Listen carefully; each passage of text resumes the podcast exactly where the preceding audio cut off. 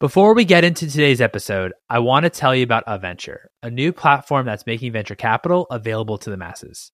It doesn't matter if you are an accredited or non-accredited investor. Aventure provides a opportunity to diversify your investment portfolio by providing access to investing in venture capital funds. The Aventure app provides everything you need to make startup investments, including extensive research material, seamless transaction processes, and allocation measures. For fund managers, Aventure seeks to help you streamline your operations and launch your fund. Now, typically, venture capital and startup investments are illiquid, which is a major pain point in our industry. Aventure is fixing this by offering periodic withdrawals for its investors. I and many others in the industry are so excited about this launch. Their first fund launch is coming early next year. So if you want to be the first in the know, join their waitlist at aventure.vc. That's A V E N T U R E dot VC. Also, check the link in the show notes. Aventure is a California based fintech company and operates independently from investment advisors on its platform, who may be registered as investment advisors in the US or qualify for exempt reporting status.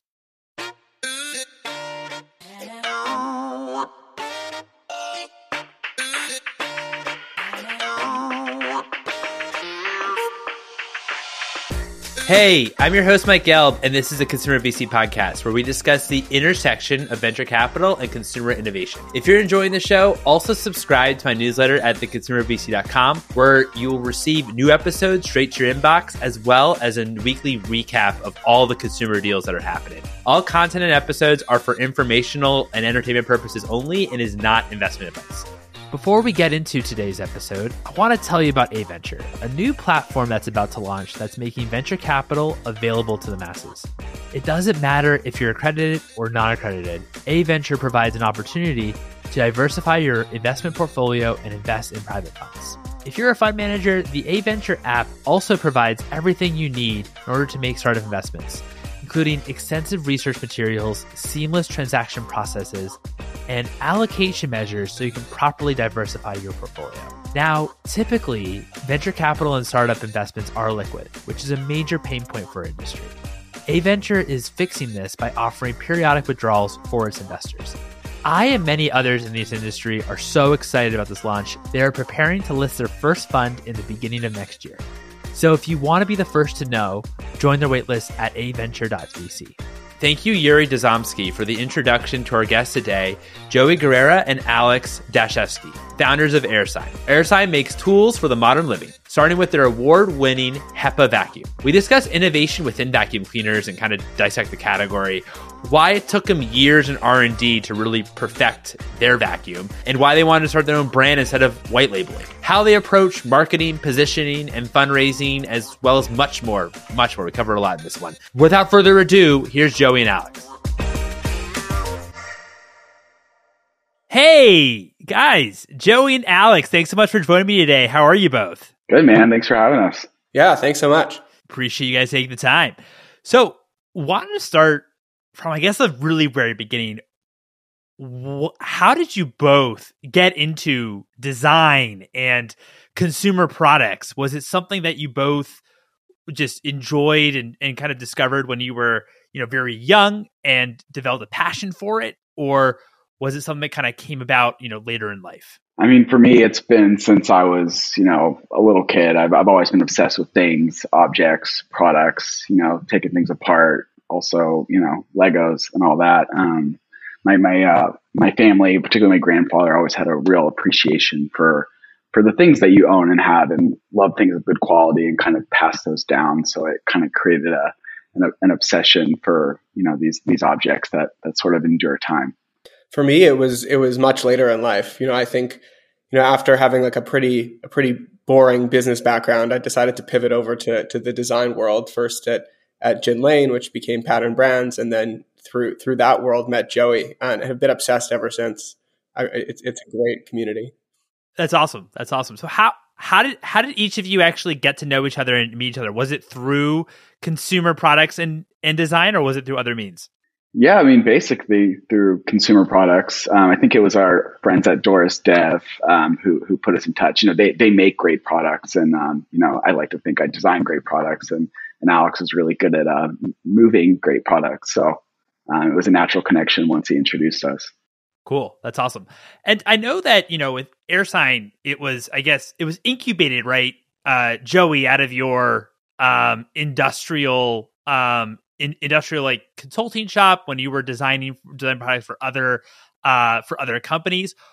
Why, first of all, why the vacuum?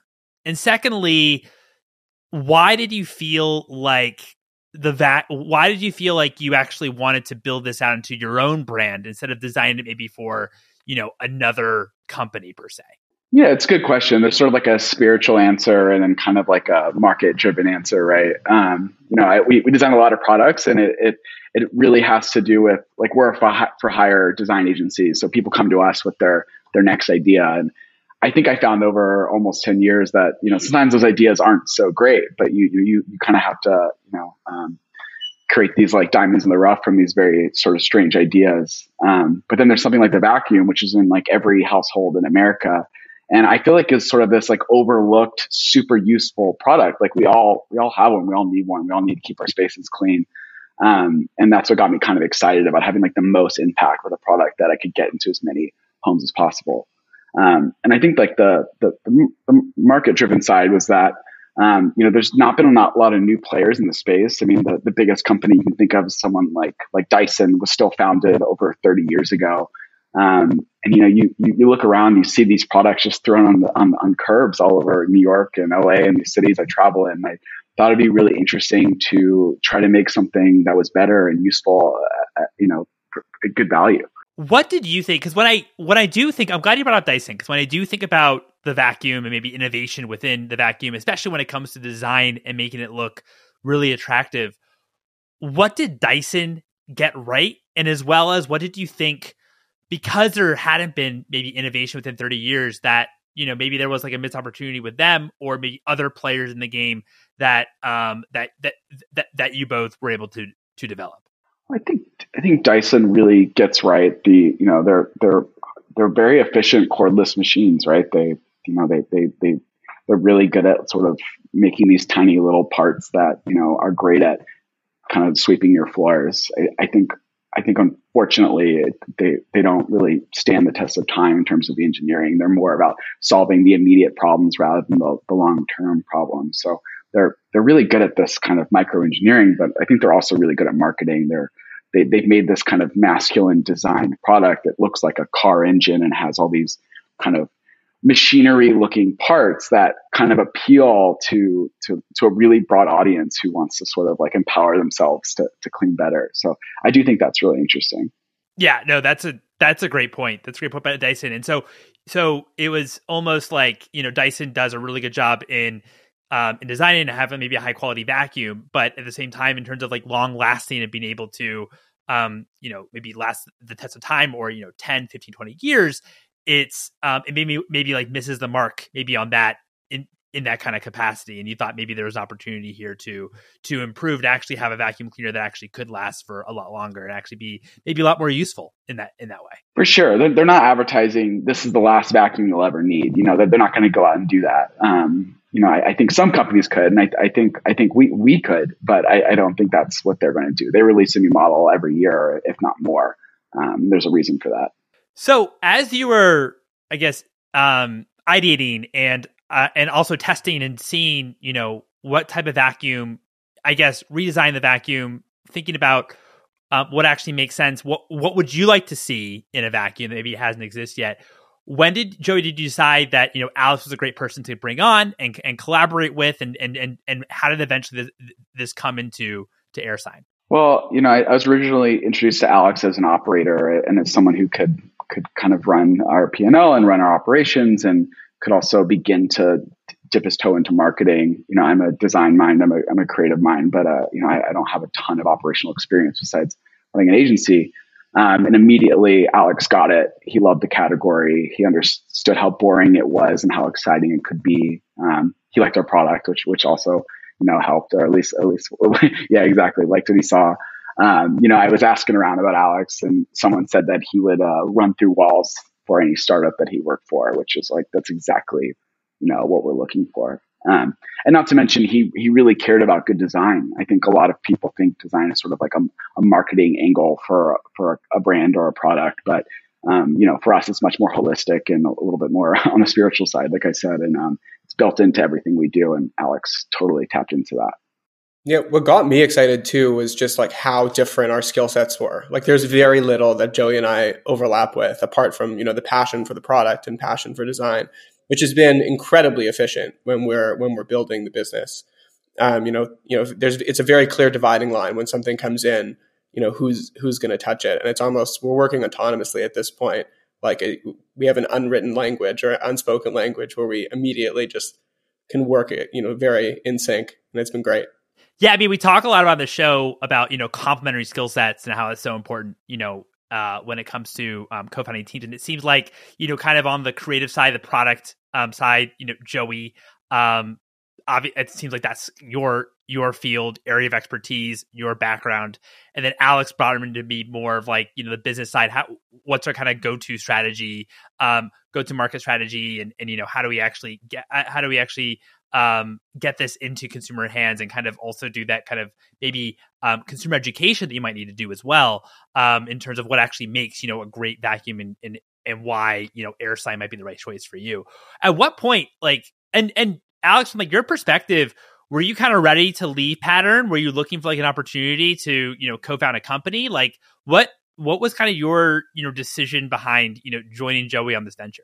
Yeah, you know, I, I really was excited about starting something um, I on my own was thinking about you know starting a company in the in the sexual wellness space. Had seen a few of those start to pop up, um, but really was you know looking for something that was very design driven. And you know I, I, knew I needed to partner with someone who had that skill set uh, and, and, was a, a, a, pioneer in the space, especially you know in New York. Um, so when Joey approached me, it was it was an obvious fit. You know I I knew that that was a you know much more exciting um, vision than than doing this on my own, and I, it was a great segue out of pattern and into AirSign. And so, how um, when you joined Alex, where exactly were we on like the product stage? Um, were we was the product almost like good to go? Was it still needed like several innovations? Like um, you know, and obviously, Joey, feel free to to to answer this as well. Um, but when you know when Alex went the business, where where was kind of I know you weren't in market, so it wasn't really maybe a real business quite yet. But where where were you at that kind of point?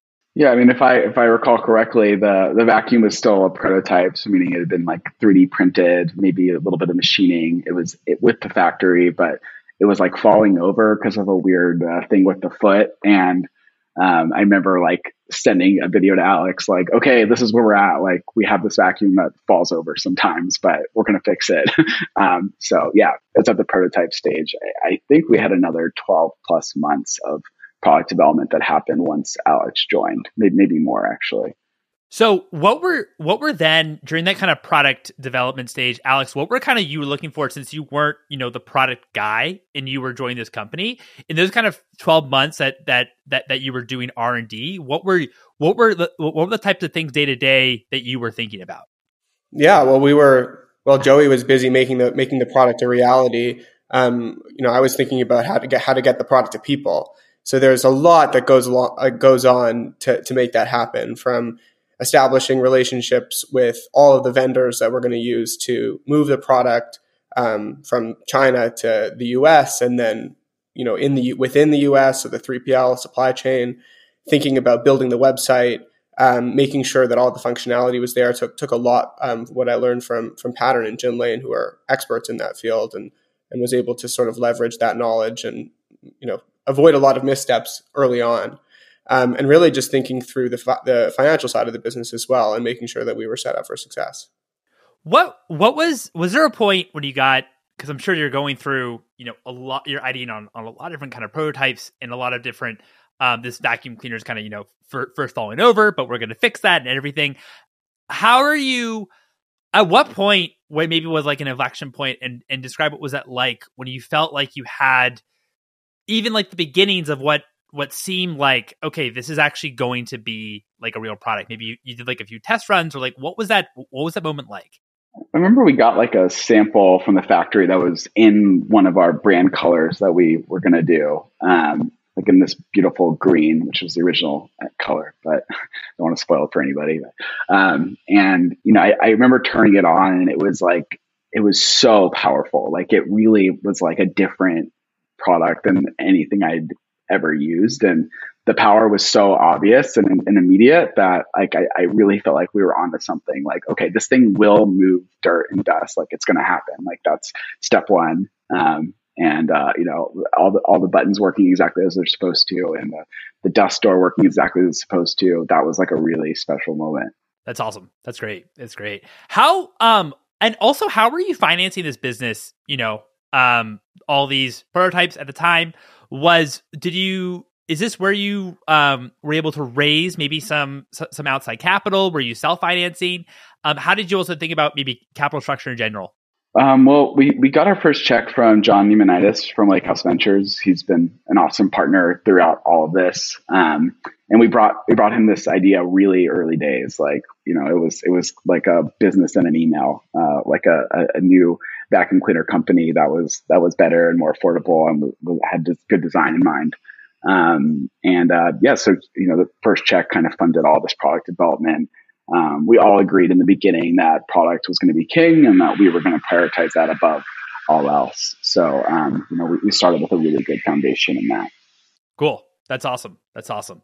And um, when you and how did you also design was was the name AirSign always kind of on the table from the beginning, or how did you design like also like like the name of uh, of the company as well as how did you approach, I guess, the overall you know feel and look of the brand?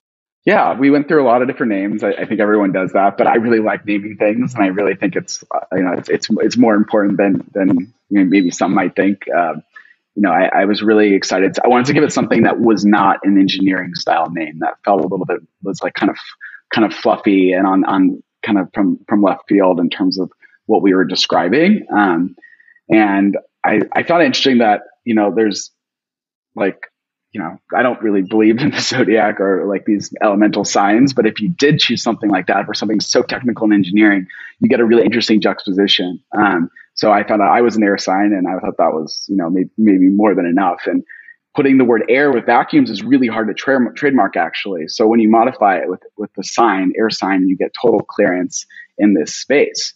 Um, you wouldn't believe how many names you can't get related to vacuums. There's a lot of uh, a lot of brand names are, are verboten, but um, AirSign just immediately worked, and we're like we're off to the races. Um, and then I guess in terms of the brand's look and feel, again, we wanted it to be sort of um, divorced from like the heavy appliance language that's you know often very very sterile, very technical. Um, you know, you kind of imagine like transparent products and things sort of zooming around and bright purple and yellows and grays and blacks. And we wanted to do something that felt a little bit more um, almost uh, like Herman Miller, something very, very, very modernist and uh, of an era of, you know, kind of capturing the, you know, the, the post-war period of, um, you know, people are keeping up with the Joneses, buying all these appliances. You think of General Electrics, you get these like bright oranges and browns and greens. And um, we kind of wanted to refine that and make a brand that felt very, very new and, and very, very um, contemporary at the same time. That also, you know, makes sense in terms of you know how you, how you about, thought about colors and maybe just differentiation overall in terms of how you thought about the brand as opposed to what other people were doing, which it might have more bland colors, especially since you started out, you know, I'd imagine, you know, online only, and so um, to kind of have something that actually is sparks and actually looks, you know, quite obviously the the product looks very suave, but also you know having like the actual design itself on the branding as well. Um, also like like just like go into like the product for for a sec. Like what was when you were designing the vacuum did you go through different filtration processes or how did you kind of land on using you know HEPA filtration why didn't some of the other brands didn't use that kind of functionality or or method in or in, in terms of their uh their vacuum and is it a lot more expensive to do it your way in terms of what maybe the the normal um, vacuum way is, or like we'd love to kind of just hear your rationale for that. I think there's a lot of reasons for that. Um, you know, we had the benefit of starting from scratch, so we get we got to choose the functionality that we knew would work the best for our end consumer. Um, I think there's a reason why like 80 to 120 dollar vacuums sort of dominate the market. They're they they're not sealed, they're not HEPA filtered. They you know they they actually can worsen your air quality. And when you really start out the out of the gate trying to make a fully sealed system that's going to run through these different layers of filtration, it's um it's a little bit more available to a you know a, a young scrappy startup like us. Um, so you know I I, th- I, think making the hard decisions in the beginning are what benefited us in the, in the long term. Alex, when you were when you were thinking about okay, we have an awesome product. The design's great. Like the product works, um, um, works, and it it picks up everything you can possibly imagine and more. How are you thinking about pricing and who the actual target consumer was, and how to actually reach those consumers once you you know went through this lengthy, pretty lengthy, um, you know R and D process? Um, and um, how did you just think about you know I guess the go to market overall? Yeah, pricing was actually one of the probably the toughest decisions and most rigorous processes that we went through when when you know developing AirSign in general. Um, we did a ton of market research. You know, we looked at we looked at the landscape as Joey mentioned. A huge percentage of the, of the market are these like eighty to one hundred and twenty or so dollar vacuums. It's like probably over eighty percent of the market.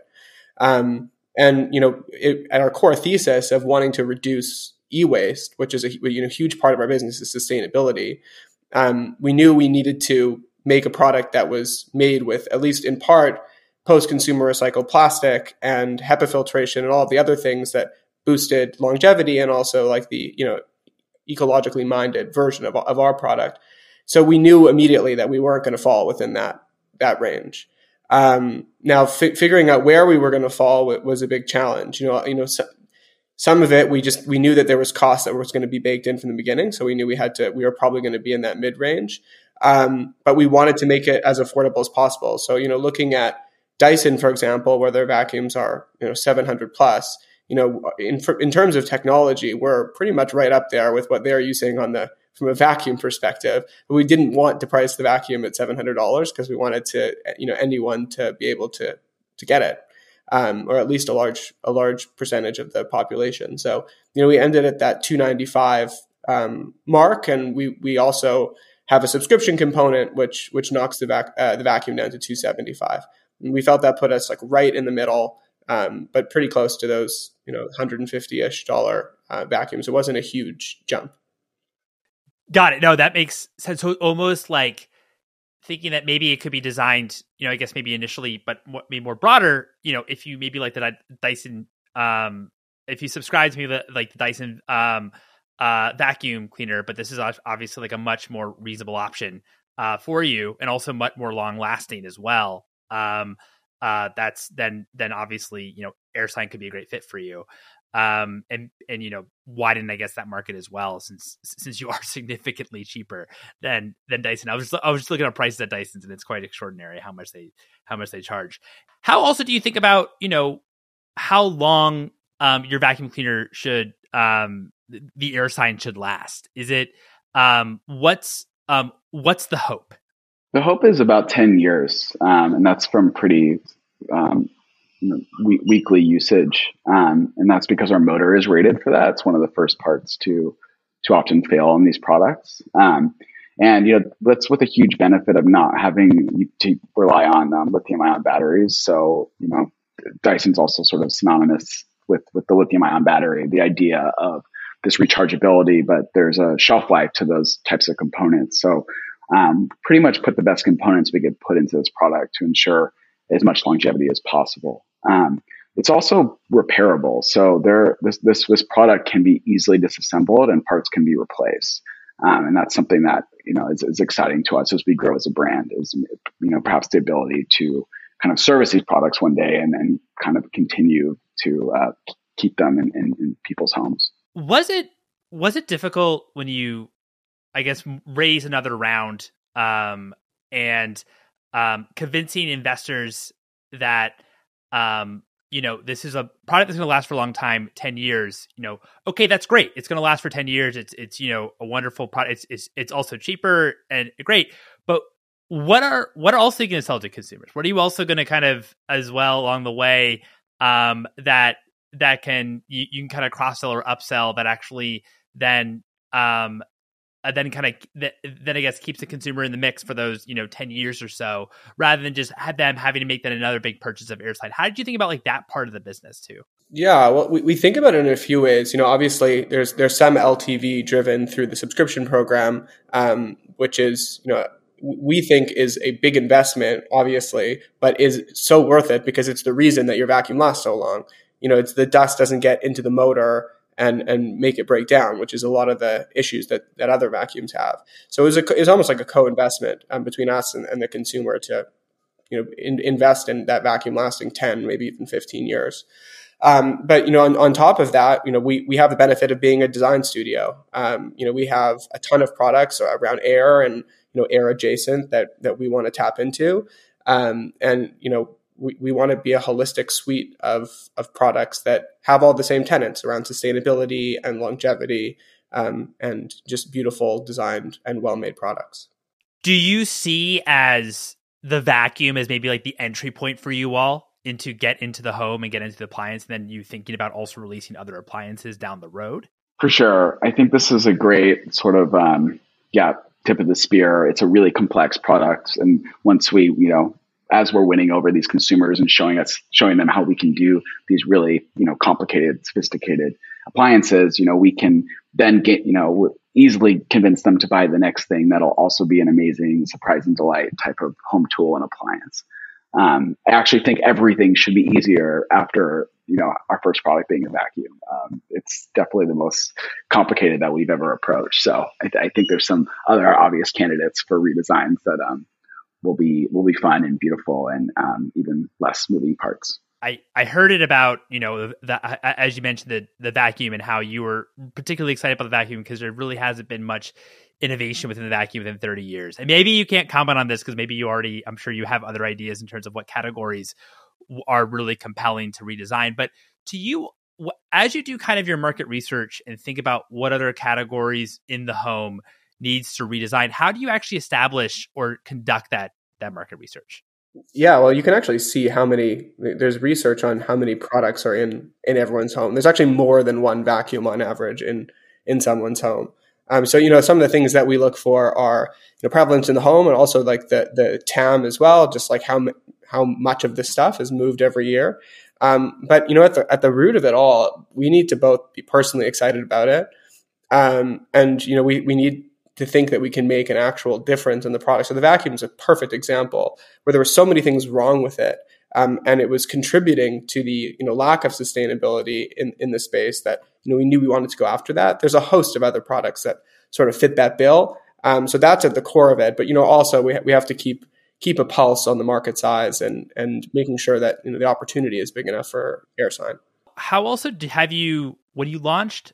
How did you think as well about Euro sales channels and actually having uh, customers discover and find AirSign. Um, what what did how did you also think about partnerships too? Um, whether that was um, eventually maybe retail partners or or a wholesale business or just you know your direct to consumer business or um, just would love to kind of kind of hear you touch on that too. Yeah, we wanted a foothold in direct to consumer you know as our main driver from the beginning um, you know there's there's a lot of with any business a lot of learning that you do with your first, you know, 50, 100,000 customers.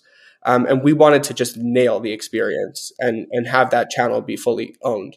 So that's that's where we started. Um, but we quickly realized that there's a lot of natural partners for AirSign on the retail side. Um, you can find AirSign in the in the MoMA Design Store, for example, which is a, a very natural dovetail for us, given the emphasis on design uh, and keeping a, a clean and, and, orderly home, which is something that you know both of our both of our brands really uphold. Um, but you know, it, we are looking to the future, and wholesale is absolutely something that you know we we want to take part in. We've had some early conversations um, with some big box retailers um, that we're that we're excited about, and you know, we also aren't putting off the potential of incubating one of these products alongside of them you know, again, like a, a, core competency of ours is being able to spin up these products um, much more quickly and much more affordably than than someone else starting a business of the same caliber. So, um, yeah, no, it, it, we really want to eventually be available to you know in mass market retail, um, but also execute really well on the D2C side. that makes sense because you don't actually need to partner with an industrial design firm, right? Because you you you are you have an industrial designer right there. So um, that also makes sense how you can also spin up other products. Um, not it's never easy, but but uh, but easier than other other people and also other companies and also then it's you're really it's your own ip you really then understand the product inside and out and you don't need to i guess rely um and outsource that entire process which you know that is like a pretty big competitive advantage when it comes to product if you believe that your product does have, does have a competitive advantage for sure it, it definitely helps you gain like an internal conviction when you can kind of create a, a visual representation of what the product can look like in a few hours and you know, send it around internally, send it to an investor. You, you know, you can get excited really quickly, and from there you can you can move pretty quickly. When we think about you know the direct to consumer channel, um, there's a lot of um, it's you know Facebook ads. There's you no longer have arbitrage opportunities, and you know um, Google's now now becoming pretty expensive. How did you think about overall your marketing spend versus you know organic and um, and I guess your kind of ratio between the two? Yeah, we are big believers in organic. Like you know, at the end of the day, we've we've been down the road. We see we we know the game that you play with paid marketing that is sort of an unhealthy relationship in the long term. Um, you know, so we we are pretty pretty much wholly organic. Um, you know, we had we had some paid marketing at the beginning, really just to kick off the buzz, um, and and spend some money there. Um, but we want to make sure that you know we own the customer. Um, our customers find us; they love us. You know, there's besides the economic advantages of that. You know, we think long term, there's a ton of um, just relationship building that we can do with that audience that you can't necessarily do with paid audience. Um, you know, I, obviously in the future we're going to mix in paid uh, as well. It's, you know, it's and and also the other like affiliate, you know, other other channels that we've had on and off throughout the past few months. Um, but you know, the organic stuff is is super exciting for us, and, and seeding has been a part of that strategy. Affiliate, as I mentioned before, um, you know, influencers, just getting the product out there without relying on the the tech giant dollars. How how also has impactful? I know that your company um, AirSign has won you know a few awards now, quite quickly. Um, as well as you know one of the most innovative companies or the most innovative company in Fast Company 2022, right in, in, in the home category how impactful has those awards been when it comes to actually converting customers and actually getting um getting i guess more organic traffic and even maybe converting that into sales when it comes to airsign yeah i think it's i mean it's it's definitely like a stamp of approval from you know uh publications that people respect. So it's it's it's, it's super helpful from an seo point of view. It, it's something that you can kind of point to when as sort of a north star for you know what our brand is all about and what our product's all about. Um, and I, I think PR in general has been an incredibly powerful tool for a brand like us. And again, I think that's because design is built into it. Um, I think people really respect good design and want to want to talk about it. And I think that's how sort of consumers can find someone like us in, an, in an organic way. Um, so you know, there's there's a million more uh, you know design awards to apply for, uh, and you know, I, I, think we will probably keep at it because um, I'm sure they'll, they'll keep coming there's also been like a fun, you know, this isn't specifically a design award, but there's been a fun stamp of approval um, from some of the, I'll, I'll, call them, you know, vacuum vacuum nerds, vacuum experts. There's a community out there of very, very diehard vacuum fans that have been, you know, around vacuums, either repairing them or or rebuilding them since the 50s. You know, the vacuum is sort of like this iconic um, machine that, that, that a lot of people really love. Um, so getting a rubber stamp of approval from from some of those folks, whether it be on on Reddit um, or on YouTube, there's there's vacuum reviewers there as well. You know that has been actually a, a, a very big source of traffic for us um, because you know when people do research on vacuums, which is a heavily researched purchase, you know they find those forums where they're discussing AirSign, and you know that's been just as exciting of a rubber stamp than than something like a fast company. They're they're both really powerful. I was about to say, are there like subreddits as well that are you know very like vacuum focused and they're and they're very you know very interested in terms of you know what what is like the best or the perfect vacuum? Yeah well a lot of our early research started on Reddit, and um, that's you know we found out like a vacuum repair forum explaining what breaks on most of these machines and which products they recommend to their customers, and it was really interesting because they're brands you wouldn't really think of that that people say are the best, and um, you know you, you learn a lot at, at, looking at where the bar is set and how you can how you can kind of achieve better or, or, or get somewhere on, on, the same level, but again, for a more affordable price. And now we're back on Reddit, right? And we're reading about the existing product and it's helping us inform us our, our next products that we're going to make and accessories for this one. And, um, you know, it, it's, it's a really, you know, it's a, it, they're tough critics, but you get to, get to learn a lot and it's a helpful dialogue. Yeah, I'm sure. I'm sure it's a great place to learn from people that are really passionate about these issues and as well as you know almost like having a community of people that were hey maybe that actually becomes like your feedback loop um, where you actually can um, where when you maybe release new products or something like that that people are if they're you know interested in vacuum or also maybe then other appliances in the house then you know you um th- then you can actually then you actually gauge um, is this a product worth worthwhile or what we can do to um, what do you like and not like about the product so um, has that been has that been pretty helpful? W- w- I mean, because like that's you know incredible about the DTC channel being able to have that feedback loop that you don't get in wholesale or or, or retail. Oh, it's so helpful. And people are very vocal, which is great for us. Like, you know, it, whether it be feedback or just glowing reviews, which, you know, obviously are a little bit easier to swallow. Um, but they're, they're, um, it, it's, it's really fun to engage with customers. Like we're like, Joey and I are personally on our CX channels all the time, talking to people. We get on FaceTime with customers and show them how to repair a part of the vacuum. Um, you know, we're going to be like hands as hands on as we can because that's what we're going to learn. Um, you know, we from from Reddit we called uh, you know a, a, vacuum expert, a vacuum repair person who's become you know a, a sort of pseudo consultant for us on thinking through the accessories that we're going to offer next and and how we can improve little design elements of the vacuum currently um, that we implemented as as we place new orders. So you know, it's been a really fun channel for us and one that we hope to continue to tap into as we grow. Was there a part after the product was launched where you felt like, hey, maybe we missed the mark on here? Could be the product, could be like an element of the product. It could be um, it could be some some other uh, maybe like a UX part on the website or you know any type of just any t- anything with AirSign that you felt like you maybe missed the mark that you learned you know kind of um, had to learn quite quickly you know as as entrepreneurs this subscription was we didn't launch with subscription. You know, we started the the vacuum was was two ninety five. That was that was it. Um, you know, we had the package where you could buy the HEPA filter and the bags um, together at a discount, but it was not something that we offered out the gate. So, you know, we we knew it. We, we went back and forth a lot before we launched whether or not to launch with it. We didn't want to confuse the earliest customers, or because no one subscribed to their vacuum before. It's not something that's innate. Um, but people were asking from day one, can I can I subscribe to the bags? Can I subscribe to the bags?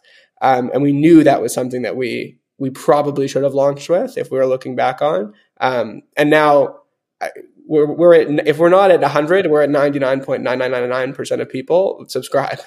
Um, it's like I've never seen a subscription rate that is as high as ours. It's it it actually is 100%. That's incredible because what I've heard from brands that especially introduce a subscription, it is so hard, you know, because you, you, think, oh, it's just like a SaaS company or something, right? But it's so hard when you have a consumer product company to actually get that consumer in their head thinking, okay, no, let's actually do a do a uh, subscription. I, I do think there's going to be more subscriptions coming, like in different categories, and and consumers are going to be more comfortable um, subscribing to physical goods. Um, but it's it's been a challenge for brands, I think, um, to try to actually get the customer to instead of doing a one time purchase, a slight a, a, slight discount to actually buy into a subscription, and it's great because then you don't have to you, you set it and forget it. I think a big part of it, not to pat ourselves on the back here, but like I think I think a big part of it is just the way it's positioned on the site. Like I think that it's just very clear that this is a better deal. Um, and we give them the flexibility. Like we're not immune to churn. You know, we're not we're not Superman. Um, but like you know there's there's still some churn but like in terms of the, the first step the first interaction with airsign it's it's at 100% um, and then from there we we let them manage the subscriptions as flexibly as possible we really have no rules so they can go into their account move their subscription up back sideways, like they, you know, they have full control because we want that part of the product because it's a co-investment in the long term, like the long term lifespan of the product. We want that part of the business to be as frictionless as possible.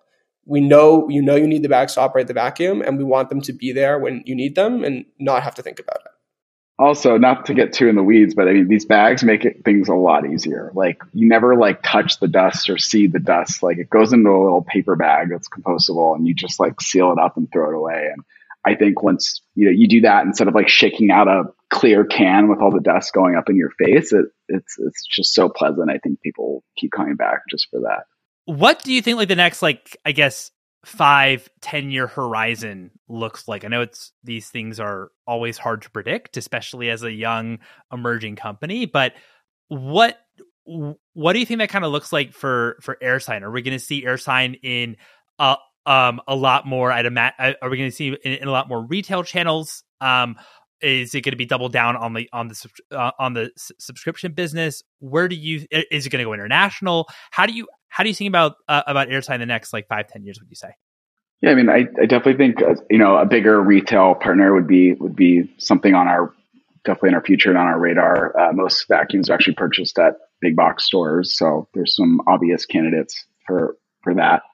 Um, you know, and then I think more products and more products that are that are just as good, if not better, that solve problems for our users. I, would love enough products that we we have our own little store somewhere because you go in there and you sort of see a whole AirSign world of products that are are, are better and are and are beautiful and c- kind of you know have this zen like quality that is just sort of indicative of of this brand we're building. Um, you know, I, I almost think of like the opposite being like walking to Bed Bath and Beyond. You just your eyes glaze over with all the products and appliances and you know pressure cookers and you know air purifiers and like who makes all this shit? Like it it, it can't all be good and i, I would assume m- most of it isn't.